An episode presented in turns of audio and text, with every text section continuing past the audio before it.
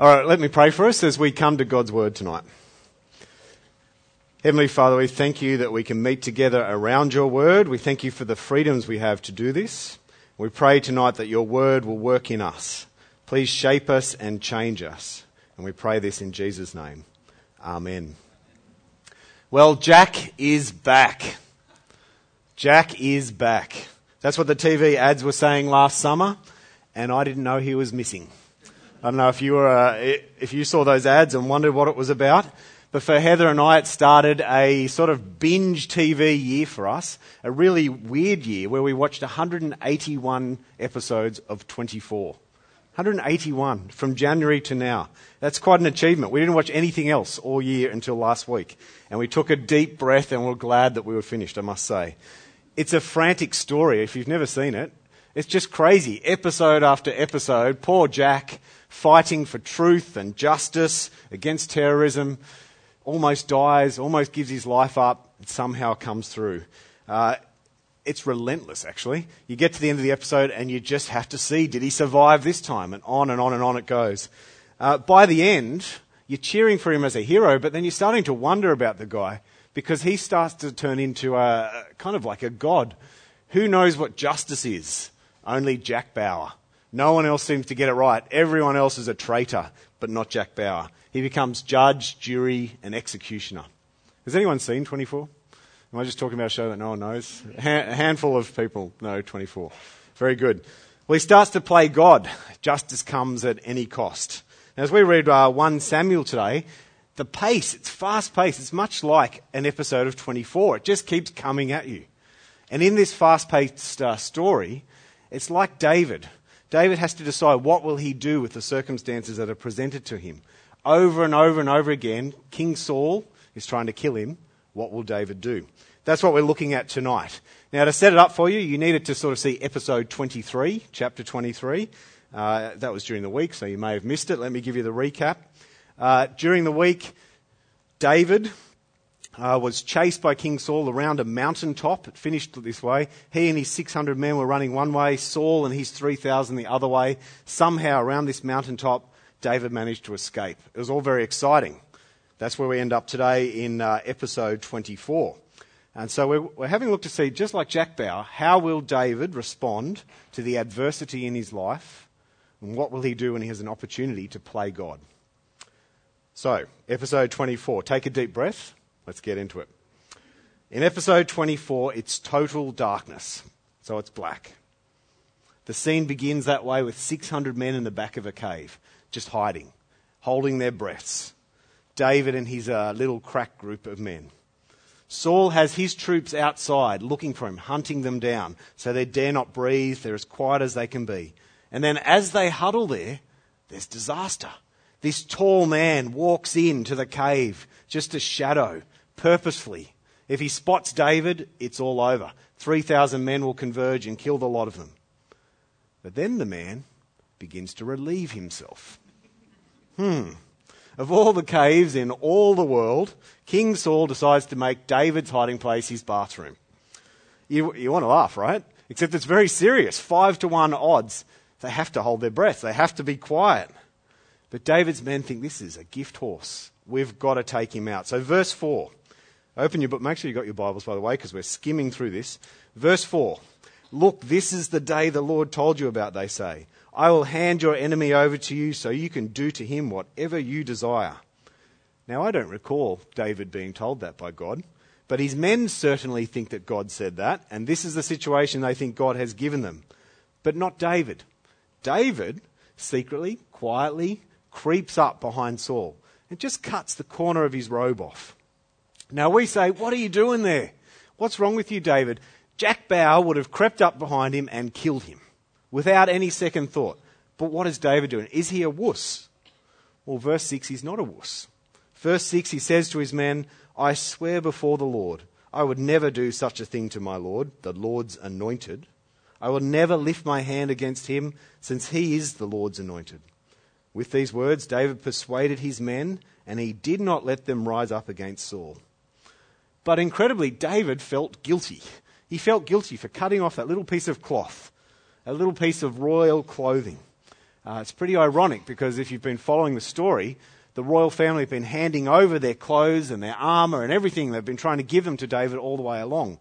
This time he feels guilty about this is a tiny little piece of cloth. Well, Saul, he heads out. He has no idea. He feels relieved, heads out of the cave.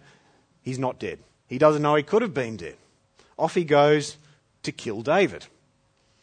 Now, David, he could have just stayed there, nice and quiet. That would have been the sensible thing to do, back of the cave, in the dark with those men and they escaped. But instead, he takes this huge risk. He calls out, and it's wonder his men didn't go up behind him at this point and just sort of bang him on the back of the head or something. Verse 9, he calls out to Saul, Why do you listen to the words of the people who say, Look, David intends to harm you? You can see with your own eyes that the Lord handed you over to me today in the cave. Someone advised me to kill you, but I took pity on you, and I said, I won't lift my hand against my Lord since he is the Lord's anointed. See, my father, look at the corner of my robe. He's flapping it about for your robe, for I cut it off, but I didn't kill you. Look and recognize that there's no evil or rebellion in me. I haven't sinned against you, even though you are hunting me down to take my life. And verse 15, he concludes, May the Lord be judge and decide between you and me. May he take notice. May he plead my case and deliver me from you. See, David won't be Jack Bauer. He won't make himself judge, jury, executioner. He won't play God. And Saul's quite struck by this, isn't he? Verse 17 Saul calls out, You are more righteous than I, for you have done what is good to me, though I've done what is evil to you. You yourself have told me today what good you did for me. When the Lord handed me over to you, you didn't kill me. When a man finds his enemy, does he let him go unharmed? May the Lord repay you with good for what you've done for me today. See, Saul is struck by this incredible behavior of David. It's righteous behavior. If David had been in there relieving himself and Saul was in the back of the cave, well, David would be dead, quite frankly. And so we have this amazing moment right now where the king of Israel admits that David will replace him. So, verse 20 Now I know for certain you will be king and the kingdom of Israel will be established in your hand. He doesn't offer to step down at this point, mind you, and he, uh, he just goes on to plead for his family after he's gone. But he recognizes that this is the Lord's anointed, the next king. So, episode 24, it's like the rest of the episodes in all of the 20s as we've gone along. It's David versus Saul. And David is the hero. But it's not because David will do what no one else will do. He won't go and kill Saul. He'll do the opposite. He won't kill him when everyone else says it's the sensible thing to do. Why wouldn't you? He lets Saul live.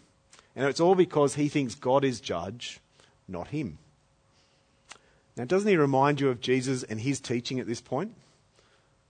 Everyone loves Jesus' teaching about uh, on the Sermon on the Mount about being peacemakers and loving your neighbour as yourself. We love that kind of thing, don't we? People forget that Jesus also taught You've heard it said, Love your neighbour and hate your enemy. But I tell you, love your enemies. Pray for those who persecute you, so that you may be sons of your Father in heaven. Jesus is quite radical at this point, isn't he? Disciples of Jesus are called to go beyond what the sensible people say. Here's your chance to get rid of your enemy. No, no, no. Pray for your enemy. Love your enemy. The idea is that we should restore our enemy to their father, to their creator. Why should we do such a silly thing? Well, of course, it's because what Jesus did, isn't it? When we were Jesus' enemies, he died for us. It'd be just like doing what Jesus did. So David is being radical amongst his peers, but Jesus is kind of off the wall with his advice love your enemies. There's a challenge there for us. And I don't know if you have any enemies, people you'd call enemies. But it's a challenge, isn't it? Love your enemy.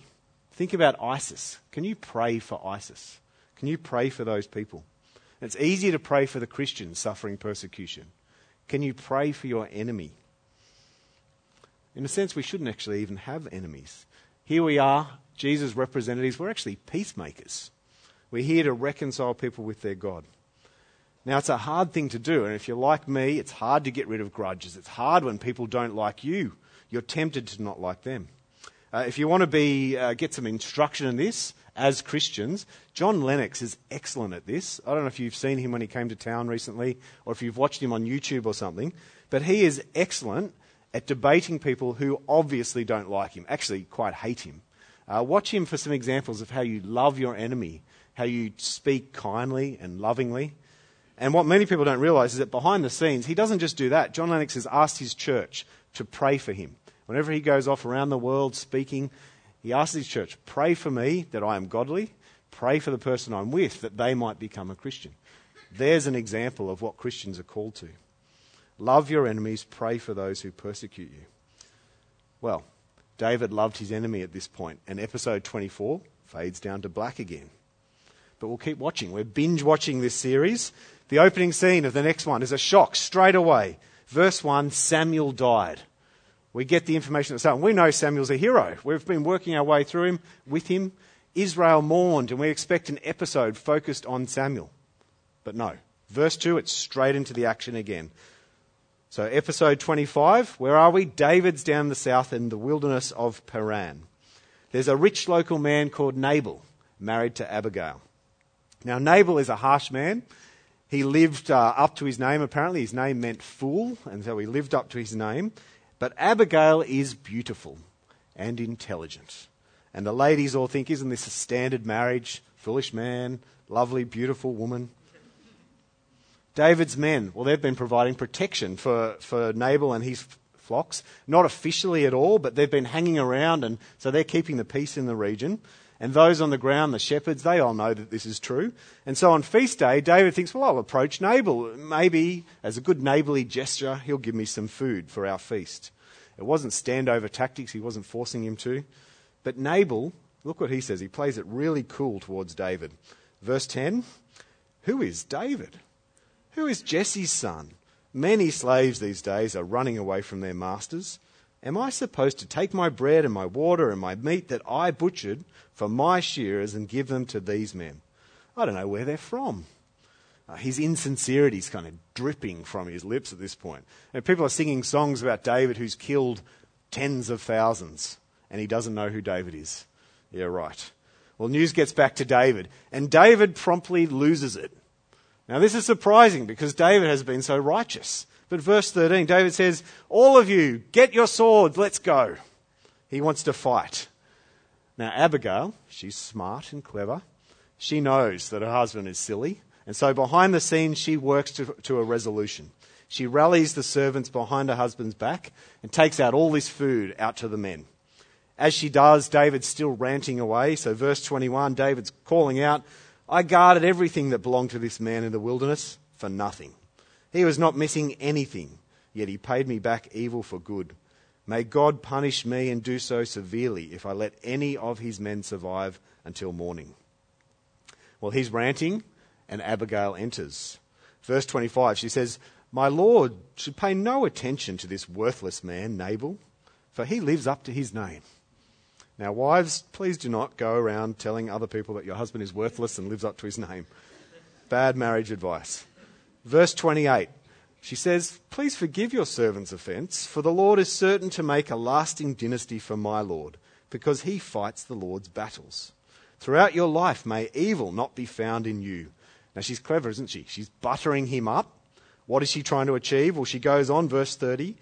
When the Lord does for my Lord all the good he promised and appoints you ruler of Israel, there will not be remorse or troubled conscience for my Lord because of needless bloodshed or my Lord's revenge.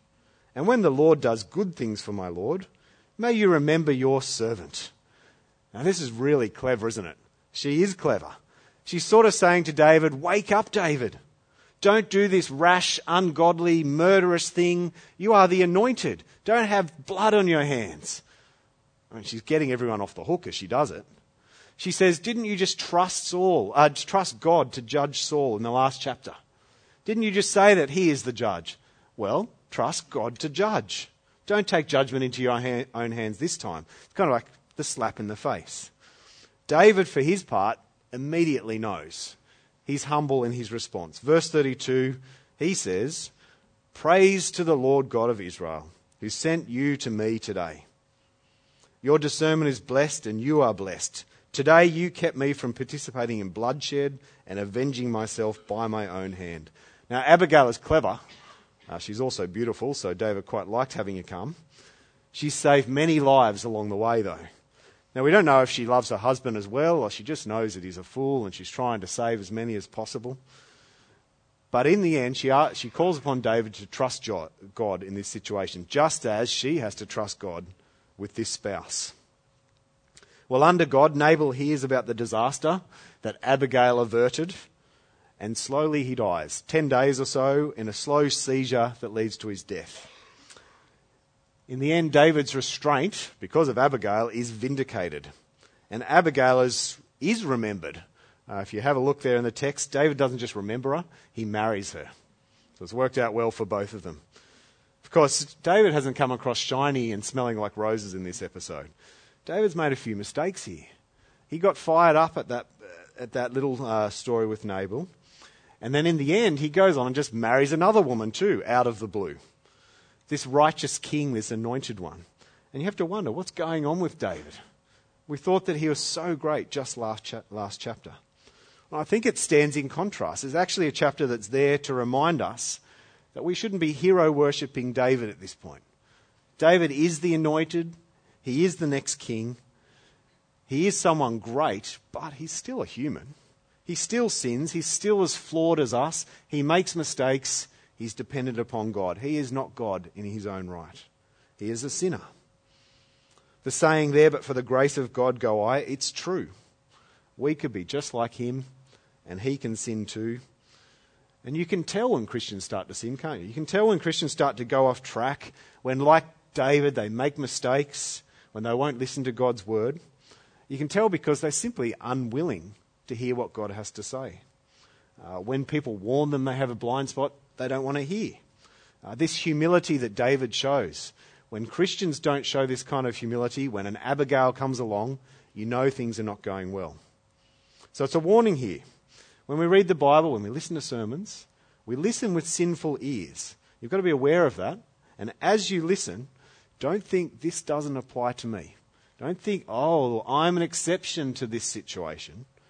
Make sure you're humble like David.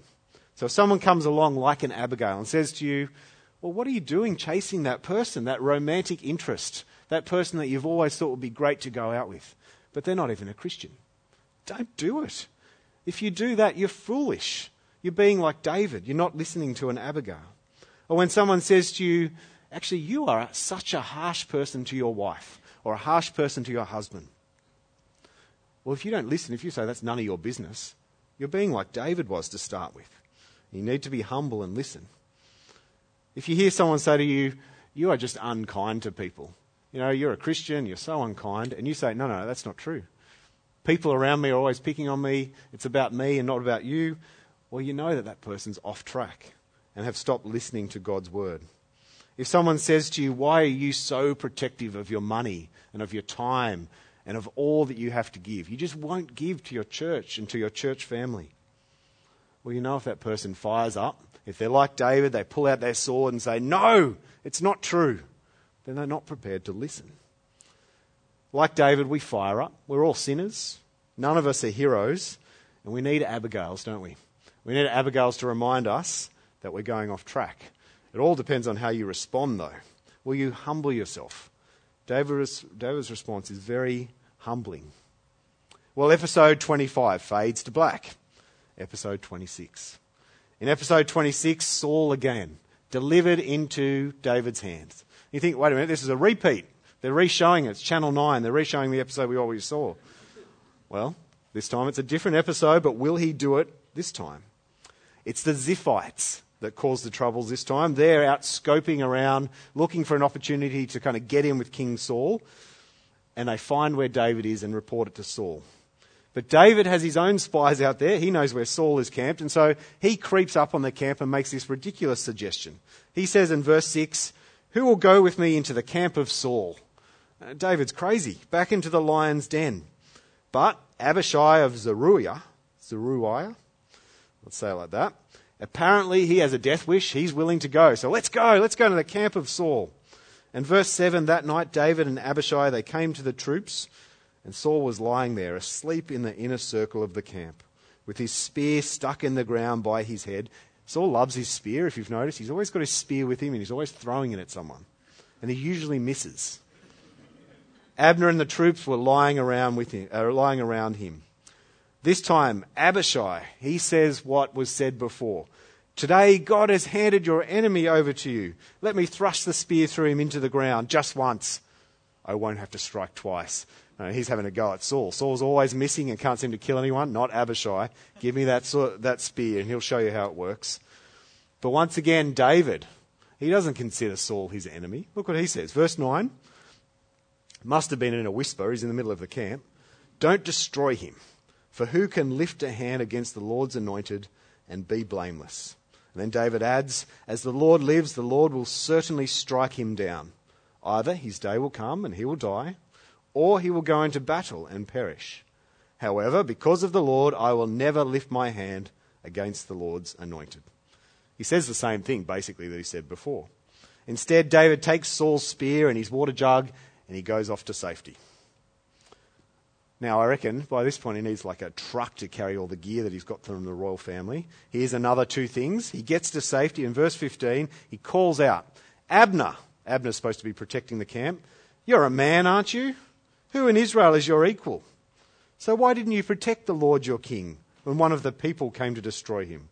What you've done is not good. As the Lord lives, all of you deserve to die, since you didn't protect the, your Lord, the Lord's anointed. Now look around. Where are the king's spear and water jug that were by his head? And, and, triumphantly, I'm sure he's holding it up above his head. You can imagine him there as he comes to verse 18. Why is my Lord pursuing his servant? What have I done? What evil is in my hand? Yet again, Saul is struck. He could have died at that, at that camp. I have sinned, he says. Come back, my son David. I will never harm you again, because today you considered my life precious. I'm sure David's thinking, yeah, right, I do not trust you. Saul says, I've been a fool. I've committed a grave error. Then, just like in uh, episode 24, David shows that he trusts God in all of this. He says it to Saul, and he's kind of digging it in at this point. Verse 23 May the Lord repay every man for his righteousness and his loyalty. I wasn't willing to lift my hand against the Lord's anointed, even though the Lord handed you over to me today. Just as I considered your life valuable today, so may the Lord consider my life valuable and rescue me from all trouble. Now, here we have it. The, the basic situation has been David versus Saul over and over again, and it is again. But this time he's saying, when God judges, he will show who is the righteous one of the two of us. Now, of course, we've just seen that David isn't actually righteous. He's not righteous. He's not completely guilt free. He isn't a righteous man. But between the two anointed kings, both know that the other is anointed by God. Only one of them won't kill the other. David is the righteous king of the two of them. Saul has no qualms about killing David at any chance he gets. Well, Saul and David, of course, they're long gone. They're in ancient history now. They're no longer around. But today we still have an anointed king. We have King Jesus. And so for us, sitting here, in a sense, we're in the same situation. Everything comes down to how you treat the anointed one. How do you treat the anointed one? Are you in his camp or are you against him? That's the only two sides. I reckon David spoke for all time when he said those lines As the Lord lives, the Lord will certainly strike down the enemies of the anointed. God will strike down the enemies of the anointed. Either his day will come and he will die, or he'll go into battle and perish. In other words, David's saying God is in control. God will judge. How will he judge? Well, how you respond to the anointed. Like Nabal, you could die without notice, some terrible death. Or you could live on, a long life in rebellion against God. Either way, you still have to face the God that will judge. David had this form of righteousness that God accepted. Saul didn't. But today, Jesus offers a righteousness that is far better than what David could possibly have. So if you trust Jesus, if you are humble and recognize you need his kingship, then God will consider his righteousness as yours. God will consider his righteousness, his anointed one's righteousness, as yours. Now that's quite amazing. If you don't think it's amazing, then maybe you don't understand. Maybe you think I'm just saying Christian mumbo jumbo and I'm just carrying on saying Christian things. If you don't understand that God's righteousness can be given to you in Jesus, find out how. Make sure you do. If you don't understand, find out how. And I know Troy would love to talk to you about it. I'd love to talk to you about it because God is offering his righteousness to you. And that means when he judges, you're in the clear. Well, we've binge watched three 1 Samuel episodes today. I hope it's been exciting for you. We've just worked our way fast. We haven't got all the details, so go back and read. Uh, next week, we come to the conclusion, the sort of series finale. What's going to happen? Now, a little preview is David will kind of get his way. He will be vindicated at the end. But we have to wait and see. You have to come back next week to find out how. Uh, like any good t- TV show, it's an exciting finish. But for us, God vindicates David, but he also vindicates us. We've been taught here today that we are not God. You are not the hero of your own life. It is not all about you. It's actually how you respond to him. Now, he is worth trusting as the judge, and you can leave everything in his hands if you trust in Jesus. Our response as we walk away this week is to serve this anointed king. That's what we should do serve this anointed king. And there are three quick examples we've looked at today. How do we serve this anointed king? By radically loving our enemy and praying for those who persecute you. Try doing that this week. By being Abigails to each other. In other words, helping each other stay on track when we do go off track. And of course, being willing to hear people as they tell you that you've gone off track. And thirdly, by sharing the truth about Jesus' righteousness David was concerned about having that righteousness from God. We should be concerned about people having that righteousness of Jesus. Let's pray. Heavenly Father, we thank you for the righteousness that comes in Jesus, that you might declare us right with you. May we be radically transformed and live lives where we can be people who do love our enemy and pray for those who persecute us. May we be humble enough when we do, do go off track to hear correction. And may we do this for your glory and looking forward to the day when Jesus returns and we will have our great vindication.